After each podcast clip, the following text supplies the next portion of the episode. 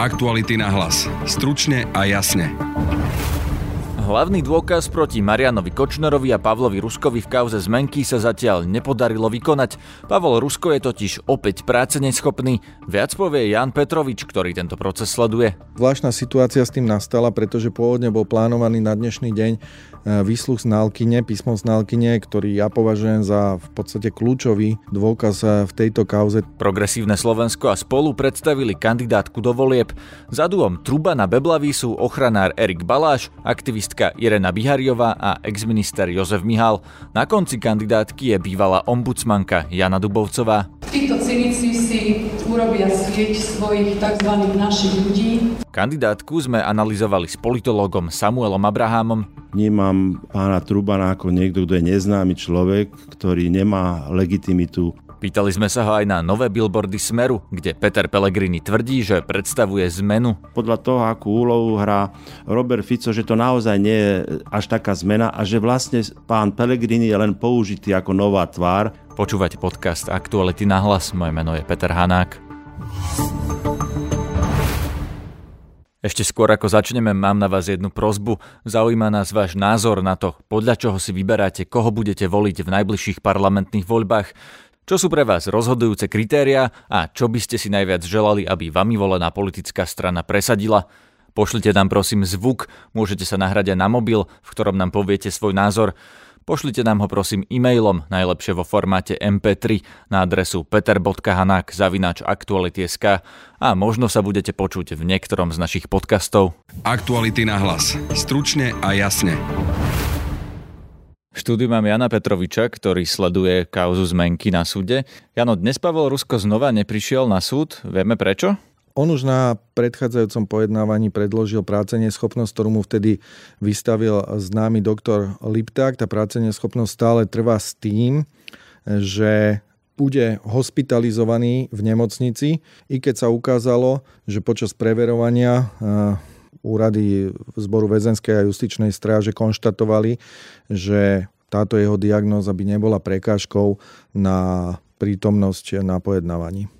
Čo to znamená, že Pavel Rusko neprišiel? Znamená to, že sa koná, alebo že sa nekoná, alebo že sa, nemôže vykonať, že sa nemôžu vykonať všetky dôkazy? Je to také zvláštne. Zvláštna situácia s tým nastala, pretože pôvodne bol plánovaný na dnešný deň e, výsluh z Nálkyne, písmo z Nálkyne, ktorý ja považujem za v podstate kľúčový dôkaz eh, v tejto kauze táto písmoználkyňa jednoznačne konštatovala, že podpisy, ktoré sú na zmenkách o ktorých sa v celom prípade bavíme a obžaloba tvrdí, že ich Kočner s Ruskom a Agom sfalšovali. Takže tie podpisy na týchto zmienkach nemohli vzniknúť skôr ako pred rokom 2013, i keď aktéry kauzy tvrdia, že zmenky boli podpísané ešte v roku 2000. Čiže ja považujem vypočutie tejto znalkyne za v podstate kľúčový dôkaz, ktorý by sa mal v celom súdnom procese vykonať. Nebolo to možné, pretože eh, Pavel Rusko trvá na tom, aby táto znalkyňa bola vypočítala za jeho osobnej prítomnosti, ale napriek tomu poslal súdu v piatok popoludní, čiže tesne pred začiatkom dnešného termínu hlavného pojednávania list, v ktorom súhlasil, aby súd pojednával v jeho neprítomnosti, ale aby vykonoval dôkazy, s ktorými on súhlasí, aby sa takto urobili. Išlo o čítanie listinných dôkazov a o vypočutie svetkov, ktorých navrhuje obhajoba. Je to dosť nad rámec možností, ktoré dáva trestný poriadok obžalovanému, pretože to, čo sa bude robiť na súde, neurčuje on, ale Senát. A ten súd mu vyhovel, že teda vykonával len tie dôkazy, ktoré Rusko chce, aby sa vykonávali v jeho neprítomnosti a tú hlavnú svetkyňu nevypočul? Ak som toto správne pochopil, tak e, Senát z hľadiska praktičnosti, keďže nemal istotu, či sa bude môcť naozaj vypočuť tých, svet, tých svetkov v podobe znalcov, tak e, radšej tým znalcom povedal, aby na dnešné pojednávanie nechodili, keďže sú mimo Bratislavskej a jeden, myslím, dokonca z Českej republiky. Tam ešte ďalší znalec má vypovedať nielen táto písmo znalkyňa, ktorú ja som spomínal. Takže on asi z preventívnych dôvodov, že aby náhodou nemali zmarenú cestu, tak, tak dopredu to pre dnešný deň e, zrušil, ale je čisto na rozhodnutí súdu, ako sa rozhodne, ako bude pokračovať ďalej. Je tu ešte ďalšia možnosť. Podľa mňa sa teraz Senát nechce e, nejako vyhraňovať a aby ne, byť nejaký prehnanie ostrý, lebo ešte, dajme tomu, môže sa preukázať, keďže bude e, Pavol Rusko pre, hospitalizovaný, že to jeho ten jeho zdravotný problém je naozaj vážny, nemusíme to hneď spochybňovať, tak e, v prípade, že naozaj by boli veľké prekážky na strane Pavla Ruska, stále existuje možnosť, aby bol vylúčený na samostatné konanie a toto súdne konanie môže pokračovať len s Marianom Kočnerom, nakoniec stíhanie Štefana Aga sa už vykonáva samostatne, on sa na tomto súdnom procese nezúčastňuje, vypoveda tu iba ako svedok, takže takisto môže skončiť aj prípad Pavla Ruska a v Kočnerovom prípade, ktorý je väzobne stíhaný, ktorý je vždy eskortovaný, sa môže celý tento proces dokončiť. Tu mi napadá niekoľko otázok. Prvá, tá hlavná, či to Ruskovi veria tie strany konania. Či už Daniel Lipšic ako advokát, alebo prokurátor Jan Šanta, alebo súd. Veria oni Ruskovi, že je naozaj práce neschopný a teda nemôže chodiť na súd?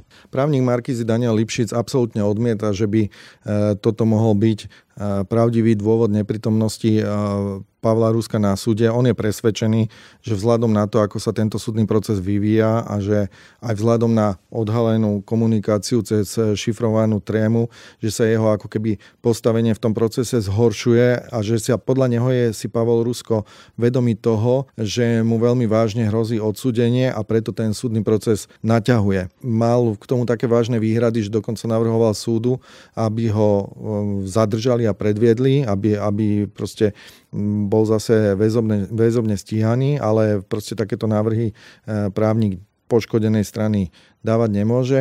Zjavne aj vyjadrenia e, žalujúceho prokurátora smerujú k tomu, že tieto dôvody nepovažuje za skutočné dôvody neprítomnosti Pavla Ruska. Ja si myslím, že e, doktor Jan Šanta, prokurátor špeciálnej prokuratúry, ktorý robí tento prípad, si veľmi dobre pamätá na svoj dlhoročný prípad, ktorý riešil ešte nedávno na špecializovanom trestnom súde išlo o kauzu tunelovania e, dvoch nebankoviek, e, kde bol hlavným žalovaným Jozef Majský. Sám som tento súdny proces sledoval niekoľko rokov a aj počas neho sa neustále objavovali rôzne PNky na strane obžalovaných, ktoré ten proces predlžovali nie o dni, nie o mesiace, ale o roky. Takže myslím si, že, že žalujúci prokurátor má veľké skúsenosti z minulosti s tým, že ako vedia robiť obžalovaný obštrukcie cez deklarovanie zhoršenia svojho zdravotného stavu. A Pavel Rusko, ak bude teraz práce neschopný pol roka, rok, tak sa to stále môže posúvať a ten súd s tým nevie nič urobiť, aby sa konalo aj v jeho neprítomnosti, keď tam teda nie je na tom súde, alebo aby sa to nejakým spôsobom posunulo. Veď to predsa nie je možné, aby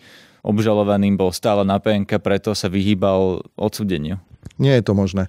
E, súd má veľké možnosti, ako môže preveriť všetky veci, ktoré deklaruje obžalovaný, napríklad deklarovanie e, zhoršenia zdravotného stavu, prípadne predloženie práce neschopnosti. E, to sa dá všetko preskúmať, dá sa to preskúmať priamo u toho lekára, ktorý mu to vystavil, dá sa pribrať aj do konania znalec, ktorý môže posúdiť zdravotný stav takéhoto e, obžalovaného, čiže nie je možné robiť tieto obštrukcie do nekonečna, pokiaľ teda ide o obštrukcie, pokiaľ naozaj sa neukáže, že je v nejakom zlom zdravotnom stave. A keby bol v zlom zdravotnom stave, tak sa to dá odklad do nekonečna? Sú tam ďalšie možnosti. Ja si myslím, že vtedy by absolútne nastupovala na stôl možnosť vytýčiť tohto obžalovaného na samostatné konanie a proste pokračovať v konaní s Marianom Kočnerom a v okamihu, kedy by to už zdravotný stav Pavla Ruska umožnil, tak by bol prípad znovu spojený a dôkazy, ktoré boli vykonávané len prípade Mariana Kočnera, by sa žiaľ museli vykonať aj vzhľadom k Pavlovi Rúskovi. To bol Jan Petrovič, zástupca šéf-redaktora Aktualit.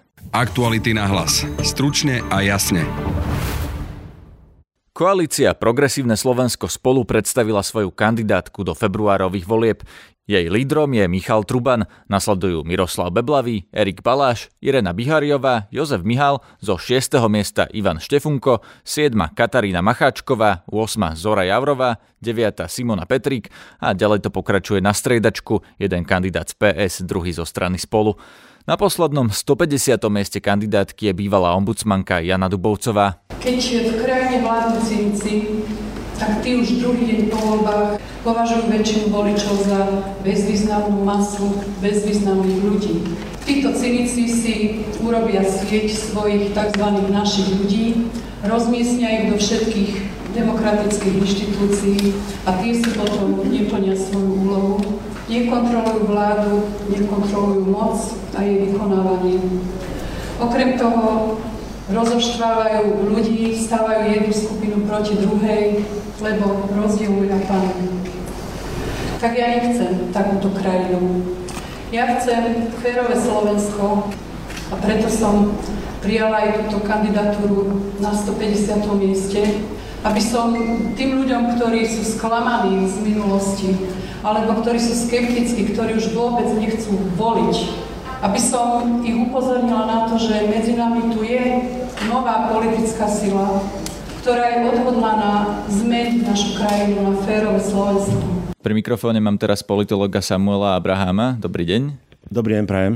Pán Abraham, ako reagujete na tú kandidátku PS spolu? Čo je vaša prvá reakcia? Tak prvá reakcia, že sú to prirodzení partnery a je to o mnoho prirodzenejšie zo skupenia, ako keby sa dávali dokopy e, s, s Kiskom a s KDH. Čiže ja si myslím, že toto je úplne prirodzená koalícia dvoch strán, ktoré majú k sebe blízko. Tie osobnosti na tej kandidátke poznáte? Vidíte tam napríklad niekoho výrazného, niekoho, kto by napríklad mohol byť ministrom po voľbách? Tých ľudí niektorých poznám, dokonca, dokonca osobne. Vnímam pána Trubana ako niekto, kto je neznámy človek, ktorý nemá legitimitu, povedzme, tak ako ich prvý predseda eh, Štefunko, a čiže on môže byť, e, môže byť pre tú celú koalíciu taká záťaž aj s tým, že aké problémy sa, e, ako, ako sa prezentuje problematicky on, ale že nemá nejakú politickú minulosť, nemá históriu to, že by niečo robil podstatné v politickom živote a zrazu je predsedom. Prečo je predsedom? No pretože spolu so Štefunkom založili tú stranu, keď Martin Filko zomrel a, a, a vlastne Štefunko odstúpil, tak on nastúpil. Čiže je to taká neprirodzený šéf strany, ktorý určite nemá tú legitimitu politickú, ako by mal niekto, kto by, kto by naozaj potiahal celú tú stranu. To, že dvojka je pán Beblavý, toho nevnímate ako takého človeka, ktorý by to ako keby suploval, to, čo Truban nemá? Áno, samozrejme, ale e, pán Beblavý je, je, je šéfom svojej strany, e, hoci teraz v koalícii, má, je tu niekoľko rokov a, a presne niekto ako pán Beblavý, ktorý sa, e, sa pokúšal vždy nejakým spôsobom dostať sa vyššie, ako sa na nakoniec vždy dostal a možno teraz usúdil, že to je správne, že sa spojiť so stranou, ktorá e, napokon vyprodukovala e, prezidentku, strana, ktorá má, mala silné, silné voľby do Európskeho parlamentu a takže, takže pán Beblavy určite znamená nejakú, nejakú kontinuitu s minulosťou, ale, ale e, tí jeho partneri, tá druhá strana, e, je, je strana, ktorá má, ktorá má za lídra, ktorý nemá práve tú, tú gravitas, tú, tú legitimitu, akú by mohla a mala mať. Keď sa pozriete na zvyšok tej kandidátky, vidíte tam ľudí schopných riadiť štát? Napríklad nahradiť Smer, ktorý tu vládne dlho. Vieme, že Smer si dokázal vychovať svoje kádre, ktoré teraz riadia ministerstva. Treba Peter Pellegrini tiež začínal ako radový poslanec. Ladislav Kamenický to tiež dotiahol až teraz na ministra financí po rokoch v politike. PS spolu sú vlastne nové strany, ktoré majú málo ľudí, ktorí majú skúsenosti s politikou. Preto sa pýtam, či tam vidíte niekoho, kto je naozaj schopný vymeniť tých ministrov a riadiť štát. Pozrite sa, ono to tak nefunguje, že teraz e, strana má mať e, ľudí, ktorí by dnes dokázali nastúpiť na ministerské posty. To, že tých ľudí nepoznáme a to aj tých, čo poznáme, si len ťažko vieme predstaviť v ministerských kreslách, neznamená, že tí ministerských kreslách môžu byť a nakoniec niektorí z nich sa ukážu ako dobrí ministri a niektorí ako neschopní ministri. Ale v každom prípade je to dôsledok toho dlhotrvajúcej dominancie smeru, ktorý vlastne nejakým spôsobom totálne marginalizoval opozíciu a že vlastne od, od, od vlády Ivety Radičovej tu, tu vládne koalícia, ktorá je, ktorá je vždy zo skupení okolo smeru. A tým pádom opozícia si nevytvorila ľudí, ktorí boli bývalí ministri a ktorí znovu kandidujú, pretože už je to vlastne... S výnimkou pána, pána Mihála, ktorý teda na tej kandidátke je. Preto sa pýtam, či vidíte tých ľudí schopných riadiť štát. Pozrite sa, vždy záleží od toho, že aká zmena sa e, vyžaduje a že či risk, že prídu ľudia, ktorí sú neskúsení, ale môžu priniesť zmenu, je väčší ako to, že tu ostanú ľudia, ktorí vlastne paralizujú túto spoločnosť a vlastne nič sa, nič sa naozaj nedieje a, a vlastne šafaria už vlastne vyše 10 ročia v tejto spoločnosti. Majú skúsenosť, ale napriek tomu tu zmenu, zmena neprichádza. Majú posty a napriek tomu ich skúsenosť není pretavená do pozitívneho pozitívnej politiky. Čiže v tomto, v tomto ohľade, a to vidíme v histórii, a to vidíme v celej Európe, že príde nové hnutie, nová, nová vlna, neskúsenosť, ale v každom prípade do tých pozícií ministerských tam ten človek dokáže narásť, ak je schopný, keďže záleží na tom, aký bude mať okolo seba aparát, nie akú má on alebo on na znalosť o tom rezorte. Peter Pellegrini má teraz billboardy s nápisom Zodpovedná zmena. Je podľa vás Peter Pellegrini zmena? To je veľká dilema a kontroverzná vec. Uh, vieme, že Peter Pellegrini prišiel ako, ako niekto, kto musel našťastie nahradiť Roberta Fica. Sice z, zo strany Smer, ale nejakým spôsobom človek, ktorý si chcel vyboxovať vlastnú, uh, vlastnú pozíciu, vlastnú legitimitu, uh, vlastný smer v smere. A, a to, to, to mnohí určite aj, aj kvitovali ako pozitívum, že, že vyrastá E, trošku iný smer, ako sme ho poznali za celé 10 ročie. Ale teraz vidíme podľa tej kandidátky a podľa toho, akú úlohu hrá Robert Fico, že to naozaj nie je až taká zmena a že vlastne pán Pellegrini je len použitý ako nová tvár, ktorá v nejakom momente e, tvrdila, že prináša zmenu, ale nie som si istý podľa tej kandidátky a podľa toho, akú hrá Robert Fico úlohu v tej strane, že či má vôbec e, pán Pellegrini akúkoľvek šancu pri priniesť ozajstnú zmenu v tej strane. Na tej kandidátke Smeru chýbajú ľudia ako Jan Počiatek, Robert Kaliňák, Marek Maďarič a ďalší, ktorí tam boli v prvej desiatke v predchádzajúcich voľbách. Pán Počiatek teda už v politike nie je dávno, ale minulý týždeň má veľký škandál s videom s generálnym prokurátorom, kde sa snažia zakryť kauzu Lemikon. Ako to vnímate? Je to už očistený smer od napríklad počiatka Kaliňáka, alebo je to vlastne stále ten istý smer len s tými tvárami? To je len tak, také emergency measures, čiže to sú, to sú len uh, zakrývajú uh, alebo za, ucpávajú diery, ktoré vznikajú za pochodu. A, a očividne podobných škandálov, podobných problémoch by sme mohli a možno aj sa vyplave v budúcnosti o ostatných kandidátoch strany Smer a práve preto si nemyslím, že to je naozaj sná zmena.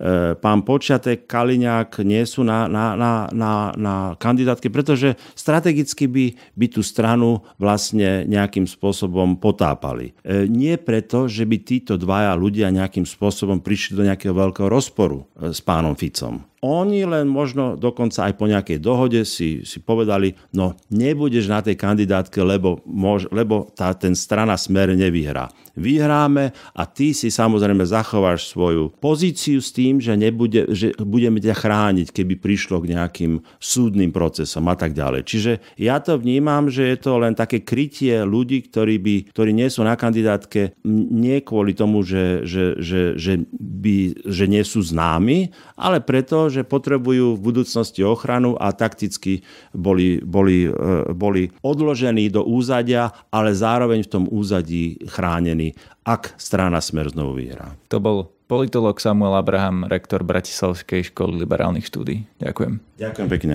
Počúvajte nás aj zajtra. Nájdete nás na Spotify, na facebookovej stránke podcasty Aktuality.sk, na Instagrame Aktuality na hlas, aj na webe Aktuality.sk lomka podcasty. Zdraví vás Peter Hanák. Aktuality na hlas. Stručne a jasne.